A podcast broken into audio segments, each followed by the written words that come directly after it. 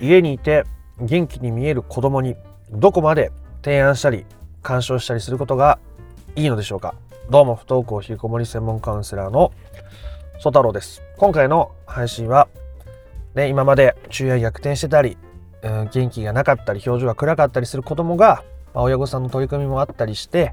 えー、元気を取り戻してきたと、まあ、会話ができるようになってきたりとか笑顔が見えるようになってきたりとかそうやって元気な子供に、えー、そろそろ学校行ってもいいんじゃないかなとかアルバイトしてもいいんじゃないかなとか進路のこと提案したり相談したり考えてもいいんじゃないかなとかあ思った時に、えー、どこまで話していいのかどうしたら良くなくなっちゃうのか悪化してしまうのかということを今回はお伝えしていきたいと思います。ついついね親御さんとしては自分の方が持ってる情報を知ってることが多いし人生経験も多いから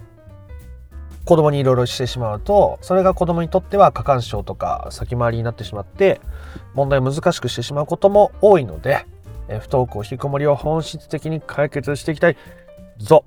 という人は最後まで聞いてみてください。で、えー、じゃあどこまでという、まあ、結論、基本的な姿勢としてはこれぐらいがいいですよっていうのはあ自分の持っている知ってる選択肢を持ってるよっていうことだけ伝えるぐらいがちょうどいいですね。持ってるって伝えるぐらい。例えば、あの、高校の進学、高校への進学について、親御さんの方が情報を持ってるとするじゃないですか。で、子供は多分そこまで知らない。出席日数がどうとか、どういう高校があるとか、どんな通い方があるとか、知らないだろう。親御さんは知ってる。で、子供が元気になってきた。じゃあ、これを伝えた方がいいんじゃないかな。子供は知らないし、え知った方が選べるんじゃないかな。あこんな高校があって、えー、出席日数がこれぐらいでってことをいろいろ伝えてしまうと子供としては自分が知りたい以上の情報が入ってきちゃってこう消化不足胃もたれを起こしてしまうわけですね。胃もたれと同時に親御さんにもういい。もうもう話さなくていい。もう嫌だ。ってなっちゃう。また殻に閉じこもるようになってしまうこともしばしば起こるわけです。のでえー、これもその時のお子さんとの関係の状態によりますけど、まあ、お子さんに元気があってでコミュニケーションが、うんまあ、日常会話ぐらい取れるんだとしたらあ親御さんとしては、まあ、お母さんは進路のこととか進学のことについて、まあ、少なからず知っていることがあるからもしあなたがお母さんに相談したいとか少しでも情報が欲しいと思ったら聞いてきてくれればいいと。ね。えー、お母さんね乗れる相談なら乗るよということを伝えておくのがすごく大切になりますね。で、それ以上に知りたいかどうかは相手次第なわけで、えー、聞かれてもないのにいろんなことを伝えすぎてしまうと消化不良を起こすということですね。お母さんは情報を持っている。もちろんね、親御さんが持っている情報が全部じゃないですから、子供が自分で調べて行きたい高校とかを持ってくる時もあるので、お母さんは持っている情報がある。それをあなたが知りたい。もしくはお母さん、親に相談したいのなら、あ私、お母さんで乗れること、乗れる相談なら乗りますよ。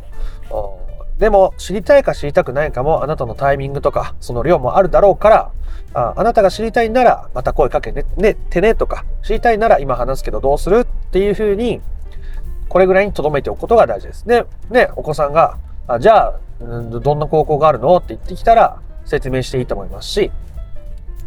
えー、それで、えー、お子さんがじゃあ今はいいって言うんだったら引き下がることの方が基本的には大事ですね。この辺の塩梅は、まあ、本当にその時の親御さんの状態とお子さんの状態に非常に大きく影響を受ける部分だと思いますので、あんまり絶対にこうした方がいいですみたいなところはないですけど、でもそれぐらいの姿勢が大事。子供に選んでもらうということが大事ですね。子供に選んでもらうということが大事です。押し付けないということと一緒ですね。押し付けないということは子供に選んでもらうということになります。一見親御さんから見たら元気でもう学校戻れるんじゃないかな進学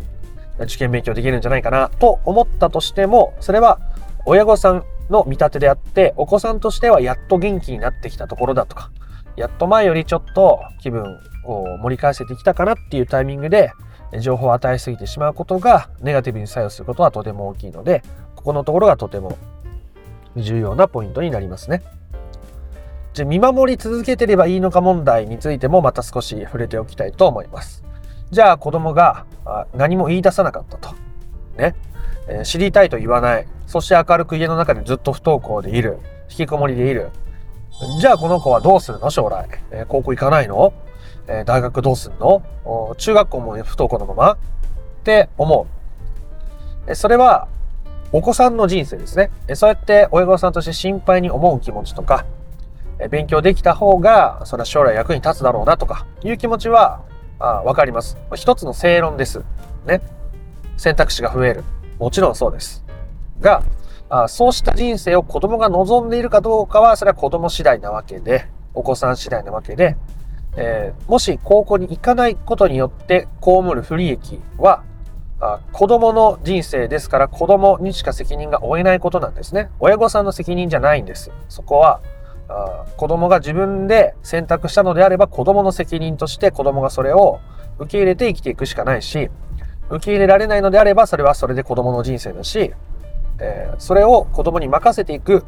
ね、学校に行かない、進学しない、フリースクールにも行かない、YouTube ばっかり見ている。のも、それは子供の人生ですから、それを受け入れていくということが大事なわけです。そんなこと言ったって受け入れらんねえかもしんねえ。という気持ちを受け入れることも大事ですね。その上で結局、相手に干渉して変えようとして促そうとして変化を求めて関わることが相手を否定する念から起きているっていうか限り相手と良好な関係を築いたり築き続けるということは難しいですよね。あなたも誰かから変えようとされ否定されるような雰囲気を感じ促されているという人といい関係にいられるかといったらなかなか難しい。基本的には嫌いになるでしょう。なぜならあるがままの自分を受け入れてくれない存在だからですね。愛されていると感じられないから愛されていないというその人を遠ざけたいと思うのが自然な発想でしょう。自然な感情でしょう。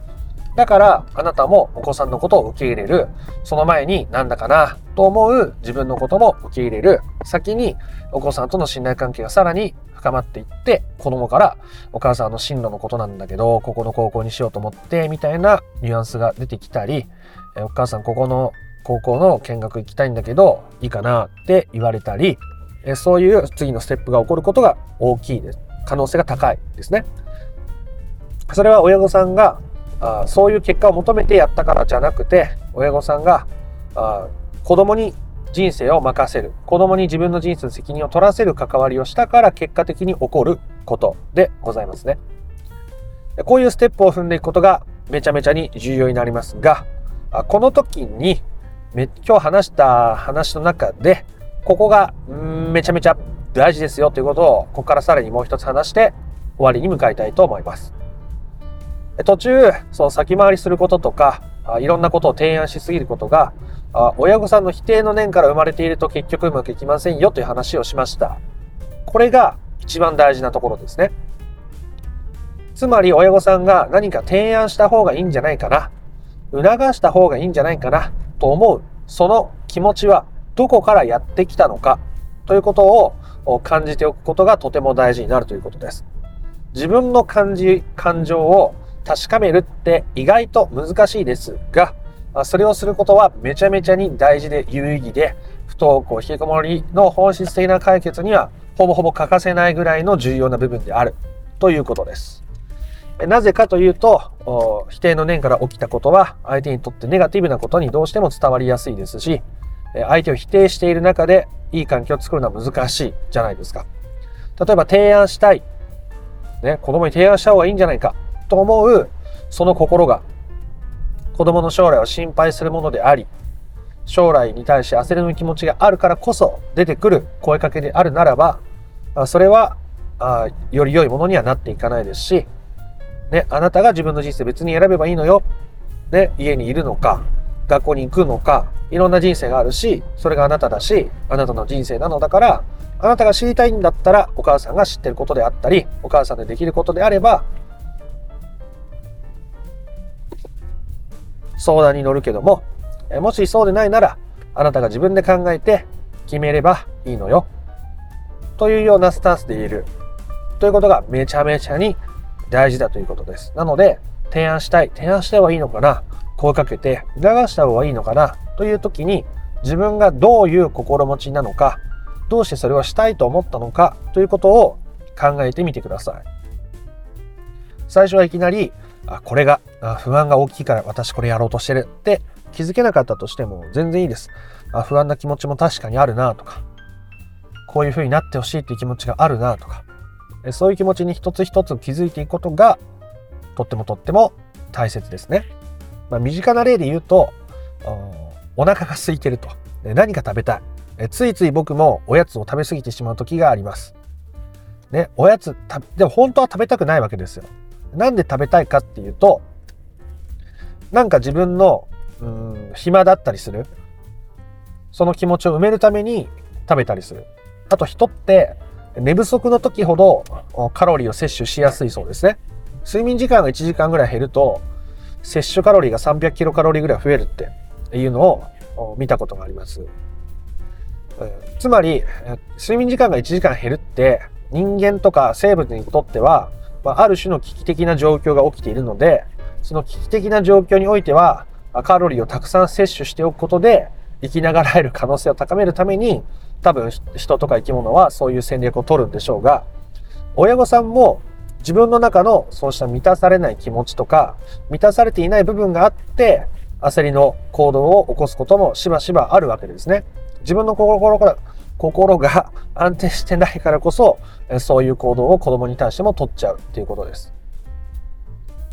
こんな風に人間って自分のその行動が本当にお腹が空いてて本当に食べたいものだから食べるのか自分がなんだかちょっと危機的な状況不安を感じているから食食物僕だったらお菓子に手が伸びるのかね